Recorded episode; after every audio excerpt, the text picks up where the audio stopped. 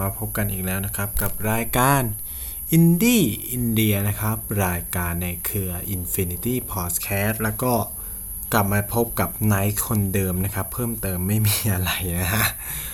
ก็ห่างหายกันไปกือบสามอาทิตย์เต็มๆเลยนะครับ ก็ต้องขอโทษจริงครับ ติดภารกิจหลายเรื่องครับ ตอนนี้นายก็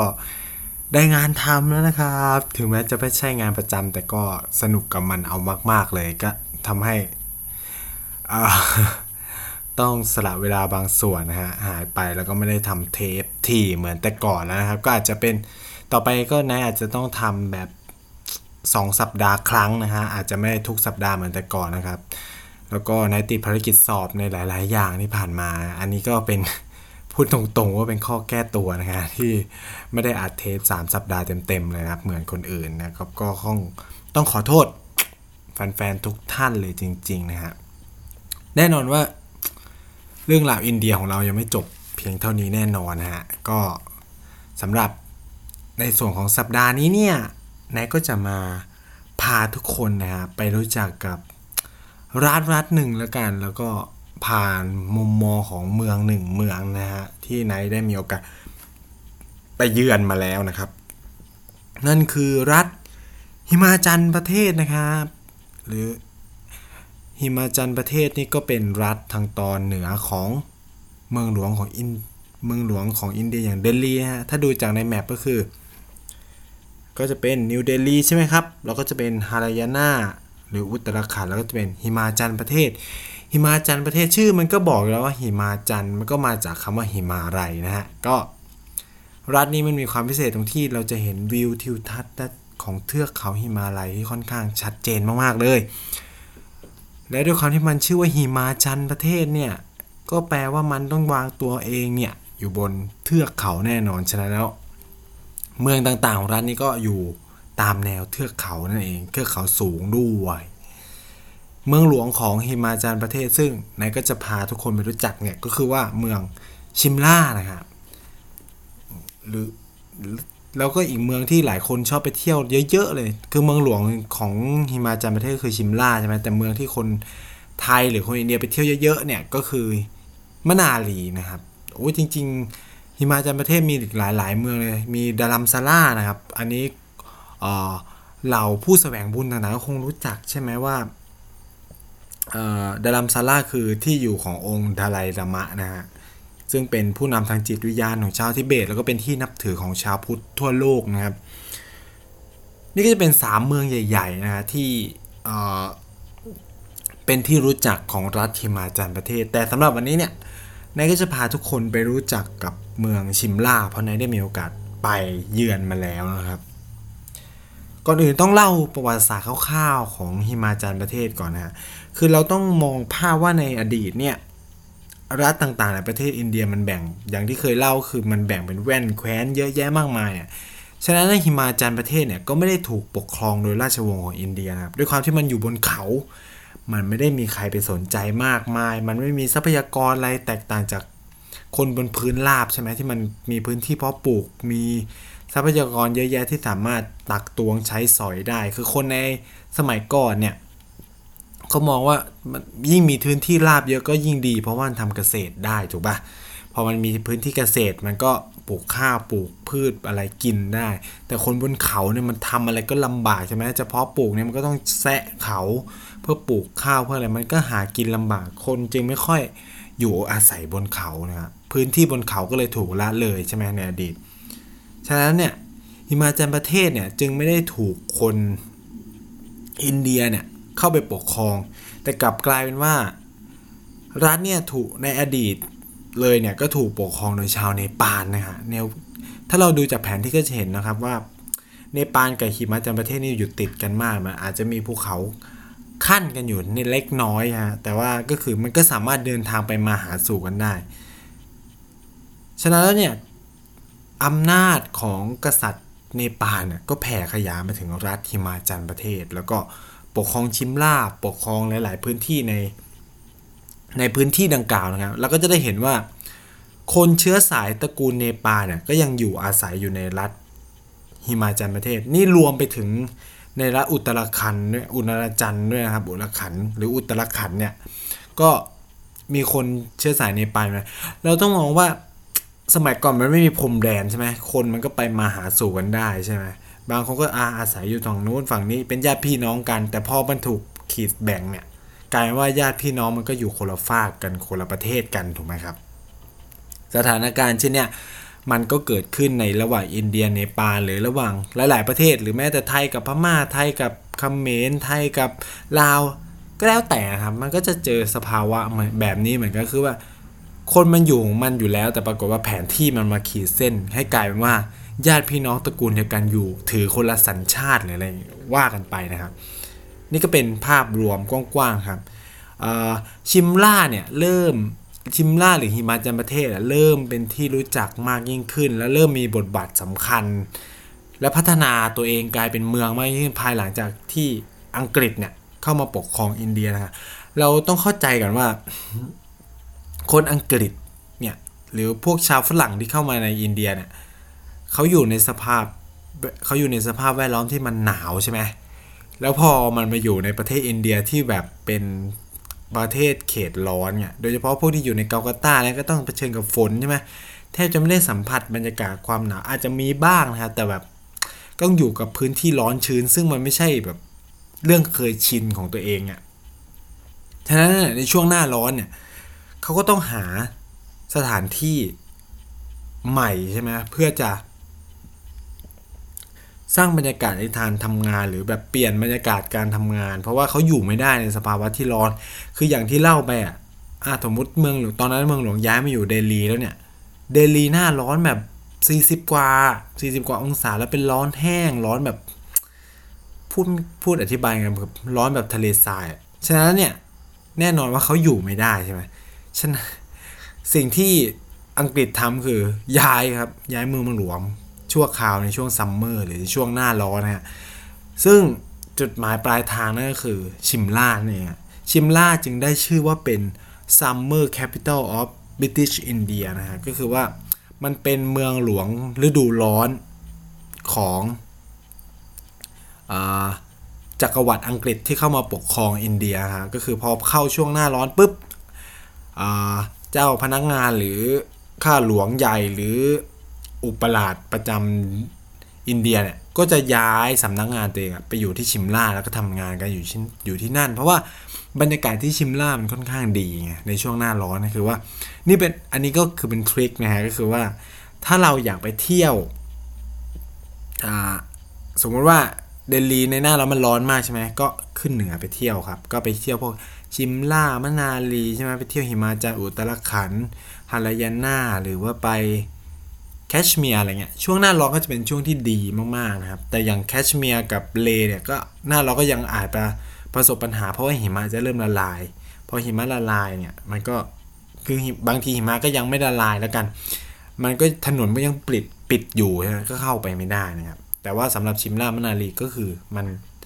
แทบจะน้อยมากที่หิมะจะตกแต่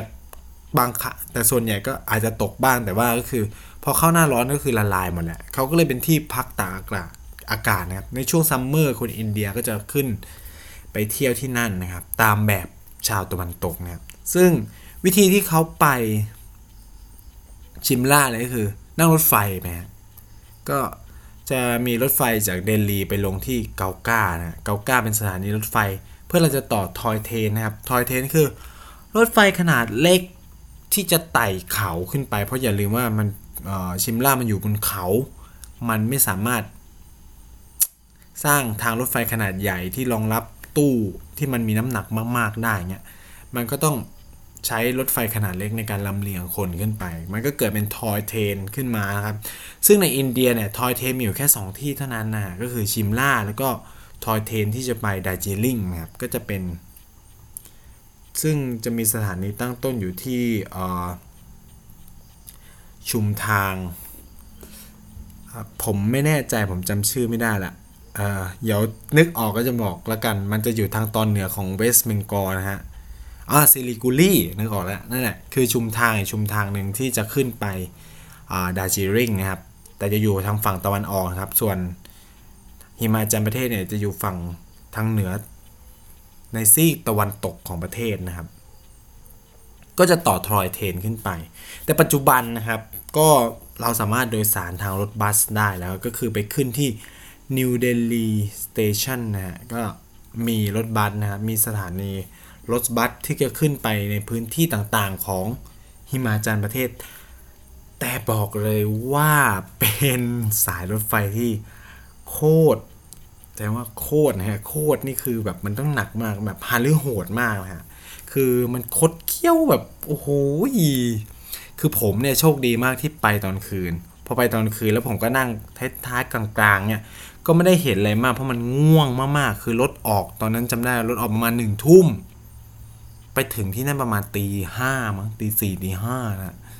ก็คิดสภาพว่าใช้เดินเวลาเดินทางนี่เกือบเจ็ดแปดชั่วโมง พื้นที่เล็กเดียวอะ่ะ แล้วถนนก็เหี้ยมเหี้ยมแบบ โอเค ช่วงแรกๆมันก็จะเป็นไฮเวย์ใช่ไหมถนนลาดยางอย่างดีนะครับ ตอนที่เดินทางไปจนถึงเมืองจันดิก้าเนี่ยก็โอเคดีมาปุ๊บพอเริ่มจอดแวะรับคนที่จันดิก้าเท่านั้นแหละ คนก็เริ่มเยอะแล้วทีนี้ก็จะไปกำลังจะต่อขึ้นไปชิมล่าเนี่ยครับ โอ้โห มันเป็นช่วงที่หันโหดมากเพราะมันต้องไต่เขา คิดสภาพว่าคุณไปเที่ยวแม่ฮ่องสอนอะแต่ถนนไม่ร้อยเปอร์เซ็นต์อะอืม แล้วก็เป็นถนนรถสวนกัน ซึ่ง นี่คือรถบัสแล้วมันขับแบบสไตล์อินเดียนะครับ ก็คือโอ้โหมหาเร็ว ซึ่งแบบตีคกคือพลาดนี่คือแบบ เอ๊ะ นั่นเหวใช่ไหมอะไรเงี้ยคือไฟมันสาดแวบๆแล้วก็เห็นนะว่าเอ้ยมันเหวนี่หว่าอะไรเงี้ย คือแบบโชคดีว่าแบบคือแบบโชคดีมากที่ไปไปต่อวันไม่งั้นต้องกรีดกรีดแบบกรีดกับพี่ที่ไปด้วยแน่นอน คือเรา ไม่เที่ยวคนเดียวอยู่แล้ว อย่างที่บอก แล้วก็อันเนี้ยเป็นครั้งแรกที่แบบ ไปเที่ยวแบบไม่มีเพื่อนอยู่ที่นั่นเลย ก็คือไปแบบคิดสภาพว่าแบบตัดสินใจกับพี่ที่ไปด้วยกันว่าแบบพี่พรุ่งนี้ไปเที่ยวชิมล่ากันไหมอยากไปดูหิมะแค่นี้คือแบบตอนนั้นจำได้แล้วว่าไปช่วงปิดเทอมมกราอะไรเงี้ยแบบมันใกล้จะเปิดเทอมแล้วแบบมันว่างแล้วพี่เขาก็เพิ่งกลับมาจากไทยอะไรเงี้ยก็แบบเฮ้ยพี่แบบ ไปแบบไอ้นี่กัน ไปเที่ยวชิมล่ากันก็แบบไม่ได้นัดเลยเลยก็ไปแบบไปแบบเที่ยวแบบโหดมากนะครับ ผมเที่ยวแบบออกสู่เย็น เพราะว่าเย็นก็ไม่มีเดียนะออกสู่เย็น ไปถึงนู่นเช้าวันเสาร์แล้วก็กลับเย็นวันนั้นเลยนะครับเพราะว่าชิมล่าแทบไม่มีอะไรเลยฮะเอาจริงๆแต่ว่ามันก็มีแบบสถานที่ท่องเที่ยวน่าสนใจหลาย ๆ ส่วน แต่มันเดินถึงกันได้หมดนะครับ คือแบบว่า เรา เดินแป๊บเดียวก็ทั่วเมืองชิมลา ชิมลาอาจจะมีอ่าอ่าสถานก็คือสถานที่ทำงานของอุปราชอินเดีย ใช่ไหมที่อยู่ตอนนี้ก็คือกลารเป็นพิพิธภัณฑ์เรียบร้อยแล้ว อันนี้ก็เป็นที่น่าเที่ยวอย่างหนึ่งนะที่ควรจะไปดูนะก็คือในไหนคือผมไม่รู้ว่าแต่ละคนเนี่ยชอบเที่ยวสไตล์ไหน ส่วนผมเนี่ยจะชอบเที่ยวในเชิงแบบประวัติศาสตร์วัฒนธรรมไปดูมันสักหน่อยอะแล้วก็จะดื่มดำอยู่กับ การเที่ยวพิพิธภัณฑ์พอสมควรนะครับ ก็คือผมชอบแบบนี้ แต่ว่าถ้าเป็นพิพิธภัณฑ์มีชีวิตนี่ผมก็จะเลิฟมาก ๆ เลยครับ ไม่ใช่ไม่ใช่แบบเอาวัตถุมาวางวางวางแล้วก็อ่านนี่ไม่สนุกนะคือแบบถ้าพิพิธภัณฑ์มีชีวิตนี่มันจะมันมากคือว่า ไปดูโบราณสถานแล้วก็ดูวิถีชีวิตคนปัจจุบันว่าเขามีปฏิสัมพันธ์ยังไงใช้ประโยชน์ยังไงกับพวกโบราณสถานนี้ซึ่งมันน่าเสียดายที่เมืองไทยเนี่ยรับเอาคอนเซปต์ หรือแนวคิด ว่าด้วยการจัดคือเอาจริงๆนะผมผมเนี่ย เป็นคนที่ค่อนข้างวิพากษ์ระบบของพวกยูเนสโกอะไรเงี้ย คือมันมันผมคิดว่ามันสร้างปัญหามากกว่าสร้างประโยชน์ฮะ โอเคหลายคนมาบอกเออถ้าในเชิงสิ่งแวดล้อมใช่ไหมถ้ายูเนเกมาขึ้นทะเบียนให้มันเป็นอ่ามรดกทางธรรมชาติปุ๊บอะ รัฐเนี่ยก็จะสนับสนุนในการปกป้องทรัพยากรธรรมชาติ และสิ่งแวดล้อมมากยิ่งขึ้นนู่นนี่นั่นคำถามก็คือว่ามันตามมาด้วย การตัดสิทธิ์การเข้าถึงทรัพยากรธรรมชาติของคนในพื้นที่หรือเปล่า อันนี้น่าสนใจนะครับว่ามันเป็นภาพสะท้อนหรือภาพกลับที่ไม่ค่อยมีคนพูดถึงเท่าไหร่ครับ หรือแบบการจำกัดให้โบราณสถานกลายเป็นพื้นที่อนุรักษ์ขึ้นมา อ้าว แล้วคนในพื้นที่จะใช้ประโยชน์จากโบราณสถานยังไงได้บ้าง กลายว่าเรามาตั้งรั้วรอบขอบชิดนู่นนี่นั่น กลายเป็นโบราณสถานลองสังเกตสิไปเที่ยวอยุธยา โบราณสถานมันอยู่แบบโดดๆแบบเดียวๆยังไงไม่รู้ เมื่อ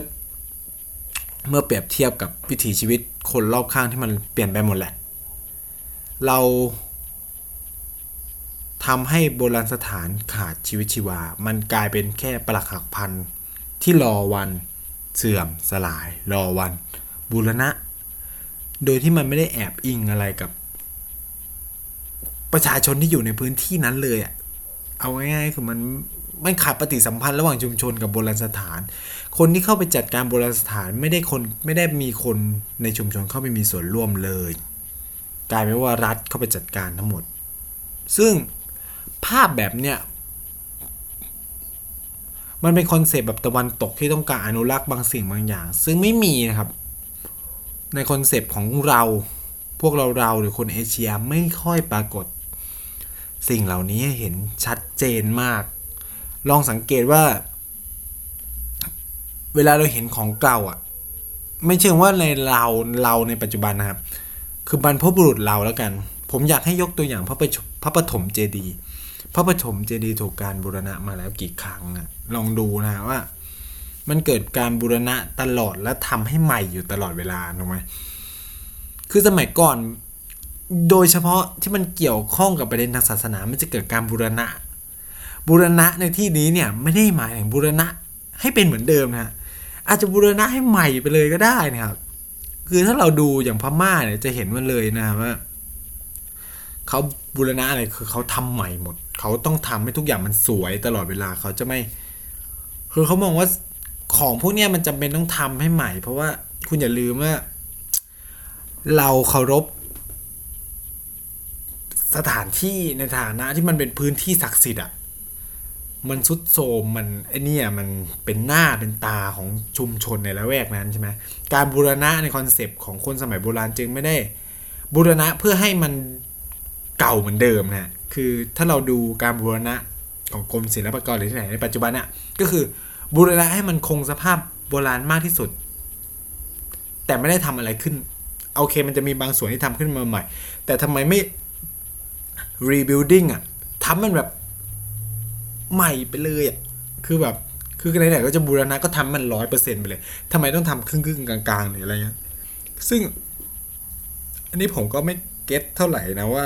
เขาใช้หลักคิดอะไร คืออย่างพระปฐมเจดีย์ถ้าใครรู้ประวัติก็จะรู้ว่ามันเกิดการบูรณะมาเยอะมาก แล้วมันก็มีการเปลี่ยนแปลงโครงสร้าง แล้วก็รัชกาลที่ 4 เข้าไปจัดการ จนมันเป็นทรงปัจจุบันก็เป็นครอบทับทับทับกันมาจน ไม่เหลือทรงเดิมแล้วพูดง่ายๆคือว่ามันเปลี่ยนไปแล้วอะไรเงี้ย คือถ้าพูดแบบกันตรงๆอะอาพูดแบบโลหะประสาทที่ทุกคน หลายคนอาจจะบ่นนะครับ เรื่องโลหะประสาทว่า เออทำไมถึงแปะสีทองอันเก่าเป็นสีดำนู่นนี่นั่น คือถ้ามองก็คือว่านี่มันคือการบูรณะที่ ยังไงอะ คือโอเค หลายคนมันความสวยความงามมันแล้วแต่เนาะแต่ว่ากรมศิลปากรก็จะอิงจากภาพโบราณที่บอกว่ามันเคยเป็นสีทองมาก่อนแต่งบมันไม่มีใช่ไหมมันก็เลยไม่ได้ทำหรือ แต่ก่อนนี้มันก็เป็นสีขาวก่อนจะมาเป็นสีดำนู่นนี่นะแต่ผมว่านี่มันคือความเปลี่ยนแปลงที่มันน่าที่มันควรจะเป็นนะคือคนในสังคมไทยเนี่ยมีข้อดีอย่างหนึ่งคือเรารับการเปลี่ยนแปลงได้ค่อนข้างไวนะแต่ในปัจจุบันเนี่ยคนในสังคมไทยชัก รับความเปลี่ยนแปลงไม่ค่อยได้นะครับ คือเราต้องยอมรับว่าบรรพบุรุษเราเก่งกว่าเราแล้วนะครับ ในปัจจุบันไงอันนี้เป็นความเป็นจริงที่ ต้องยอมรับคนในสมัยอยุธยาพูดได้หลายภาษา หรือคนในสมัยรัตนโกสินทร์ในยุครัชกาลที่ 5 ก็พูดได้หลายภาษา เพราะว่าเขาต้องติดต่อการค้าใช่ไหมแล้วก็การเมืองในสมัยมันเปลี่ยนเร็วมาก คนในสมัยก่อนสอนลูกหลานให้ เปลี่ยนตัวเองต้องเร็ว เราจะมีสุภาษิตเกี่ยวกับการเปลี่ยนข้างหรือ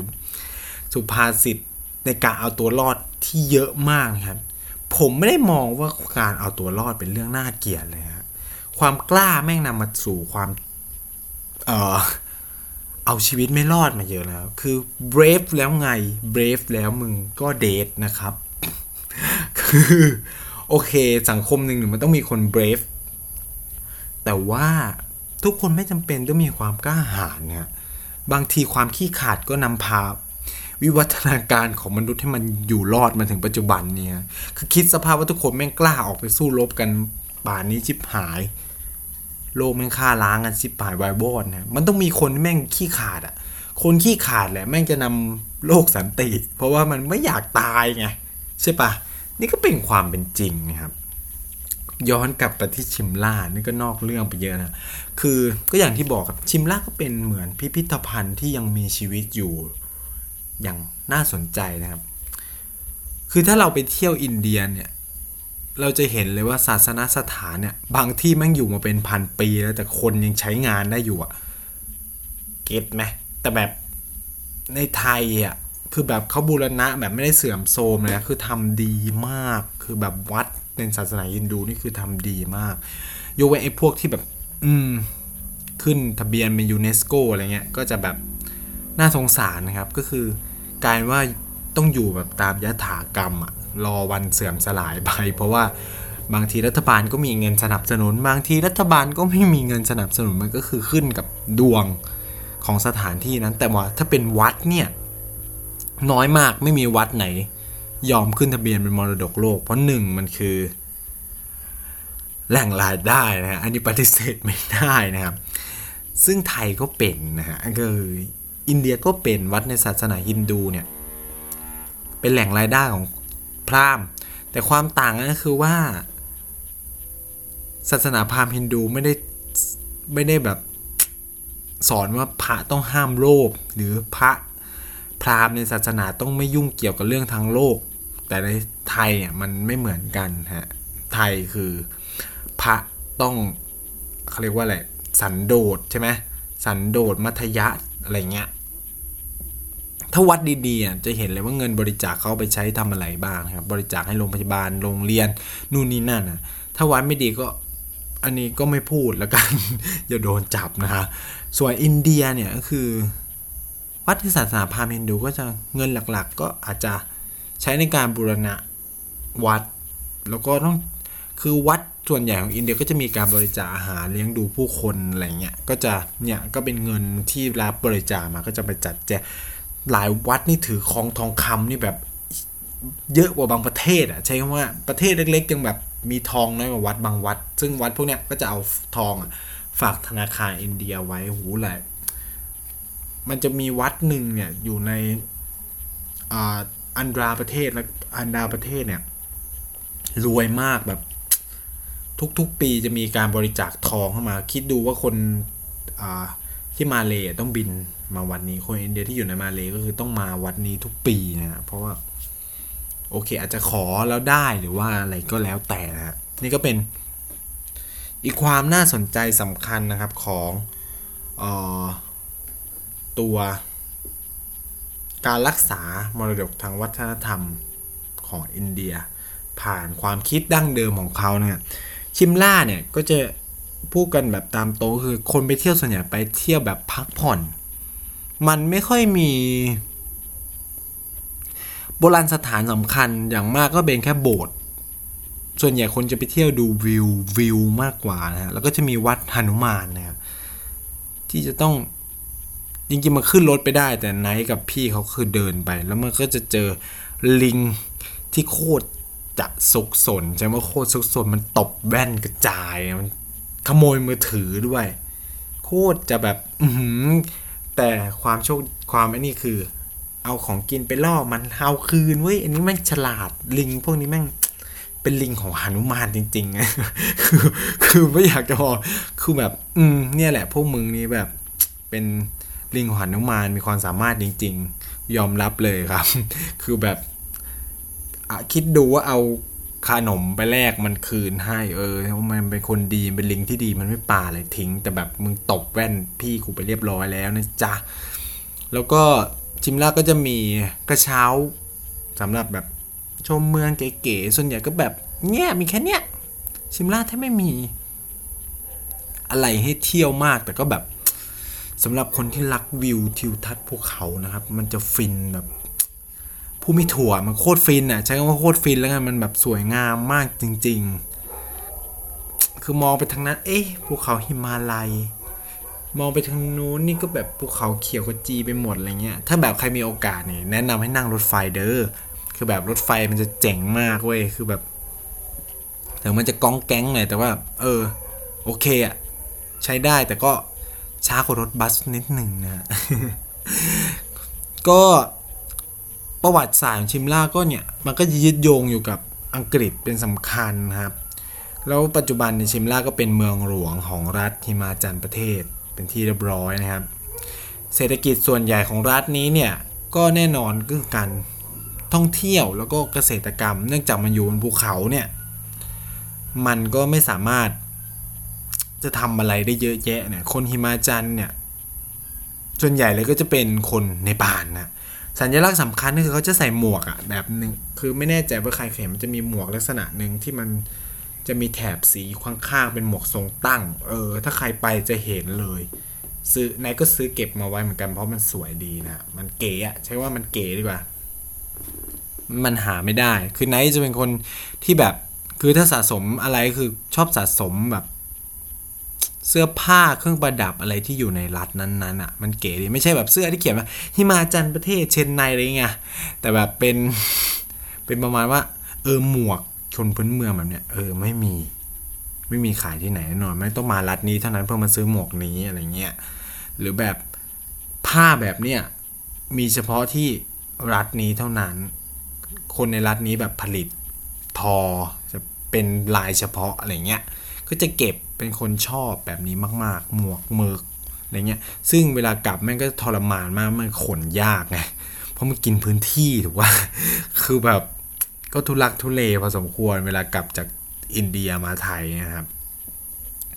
นี่ก็จะเป็นภาพกว้างๆของรัฐหิมาจันประเทศ รัฐบนเทือกเขาหิมาลัย แล้วก็เป็นอู่อารยธรรมหลาย ๆ อย่างบน เทือกเขา คนหิมาจันประเทศก็จะไม่เหมือนคนพื้นดิน จะมีลักษณะ วิถีชีวิตที่อบอวลกว่า ใช่ว่าอบอวลอบอุ่นอะ คือบรรยายไม่ถูกนะ คือคนหิมาจันค่อนข้างจะซอฟด้วยส่วนหนึ่ง แต่ก็ในช่วงหลังๆคือด้วยความที่มัน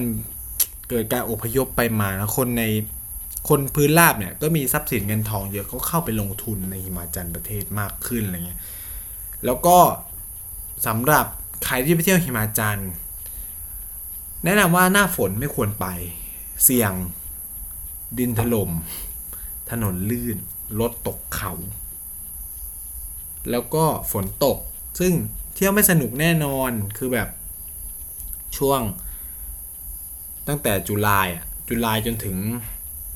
ออกโทเบอร์เนี่ย ไม่ควรเลย ไม่ควรไป หิมาจันประเทศ เพราะว่าไม่ได้อะไรไม่สวยไม่อะไรทั้งสิ้น ช่วงที่แนะนำให้ไปเที่ยวเลยนี่ก็คือ ถ้าใครอยากดูหิมะเนาะถ้ามันตกอะนะ มกราไปกุมภามกรากุมภากำลังดี ถ้าอยากไปดูหิมะ แต่แบบโคตรโคตรตะละหนาวพูดจริง ๆ ก็ประมาณ ถ้าช่วงหิมะตกอาจจะแบบลบได้ ซึ่งตอนนี้ไปคือหิมะแม่งตกไปแล้วก็โชคดีหน่อยอากาศก็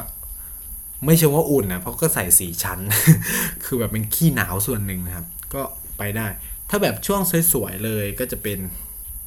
มีนาเมษาพฤษภา ช่วงนี้ก็โอเคมาก มิถุนาก็ยังโอเคอยู่ นี่ก็เป็นช่วงที่น่าไปเที่ยวในชิมลา ถนนดีแล้ว ไม่เสี่ยงอะไรทั้งสิ้นนะ ถ้าแบบรถบัสมันไม่ขับเชียงจริง แต่ถ้าอยากเซฟสุดๆก็ รถไฟเด้อ รถไฟดีมาก คือแบบ คือเที่ยวอินเดียเนี่ยรถไฟโอเคสุดมันถึงหลาย ๆ เมือง ยกเว้นเมืองบนเขาอะอย่างที่บอกมันสร้างรถไฟไปไม่ได้ไงมันก็มันก็ไม่สามารถใช่ปะถูกไหมบางทีเนี่ยคือแต่ถ้าไปหน้าฝนเนี่ยเห็นพี่เขาบอกที่เขาไปกันนะครับ ก็แบบหยิบเมฆได้เพราะเมฆมันจะลงมาต่ำมากแล้วจากนั้นฝนมันก็ตกไงเข้าใจ คือแบบก็หยิบเมฆได้แต่ ฝนมันก็ตกเว้ยเออ มันก็ต้องแลกกันนะเนาะนี่ก็จะเป็น ภาพกว้างจริง ๆ ที่เที่ยวของหิมาจันก็จะมีมะนาลี มันก็จะขึ้นจากชิมล่าไป น้อยหนึ่งไม่น้อยเยอะเพราะว่าถนนไม่ดีก็จะนาน เขาก็จะเป็นลานไปเที่ยวสกีกัน ฉะนั้นช่วงท่องเที่ยวของมะนาลีก็จะเป็นมีนาเอ้ยช่วงมกรากุมภาเนาะคนก็จะไปเดิน ถ้าเป็นช่วงหน้าร้อนเนี่ยส่วนใหญ่เขาจะไป tracking กันไปเดินเขากัน เอออันนี้ก็เป็นอีก activities ที่น่าสนใจนะครับ ที่ใครอยากไป หิมาจันก็ลองไปเที่ยวดู ส่วนดารัมซาร่าก็เป็นมันค่อนข้างอยู่ที่ราบก็จะร้อนหน่อยฮะ แต่ว่ามันจะมีช่วงที่องค์ดาไลลามะจะออกอะผมไม่แน่ใจว่าเป็นช่วงไหนนะครับ คือชีวิตนี่ก็ยังไม่เคยได้ไปดารัมซาร่าซึ่งแบบ ถือว่าพลาดมากในการไปเที่ยวไปอยู่อินเดียนี่พลาดมากที่มันใกล้แบบ อือหือ ปลายจมูกคนไม่มีบุญจริงครับ ใช่ว่าคนไม่มีบุญจะได้เห็นดาไลลามะ เอาแค่นี้ดีกว่า ซึ่งแกก็ใกล้จะแกอายุเยอะแล้วมันก็เสี่ยงต่อการนี่อะเนาะอย่างที่ว่า แต่ไงก็คือใครมีโอกาสก็ไป แต่ว่าท่านเนี่ยจะไม่ได้อยู่ตรงดารัมซาร่าโดยตรงนะครับ ต้องไปที่แมคลอชนะครับแมคลอกกันช์นะฮะเป็นอีกที่หนึ่งนะครับ รถบัสก็มีไปถึง ถ้าใครสนใจก็ไปดูอันนี้ก็เป็นภาคกว้างๆของเมืองชิมล่านะเมืองพักตักอากาศ ใสๆแบ๊วๆที่น่าสนใจของประเทศอินเดียนะครับ ใครสนใจก็ลองหาข้อมูลกันดูนะครับ ไปไม่ยากจากเดลีนะครับ ชิวๆไปพักผ่อนนะครับผ่อนคลาย หลังจากที่เราไปเที่ยวสลัมที่ไออัดมาแล้วเราก็ไปมือชิวๆกันบ้างครับสำหรับสัปดาห์นี้เนี่ยไนายก็ขอจบรายการอินดี้อินเดีย แต่เพียงเท่านี้แล้วหวังว่าจะมีคนสนใจไปเที่ยวชิมล่าไปเที่ยวหิมาจันประเทศกันบ้างนะครับ สวัสดีครับ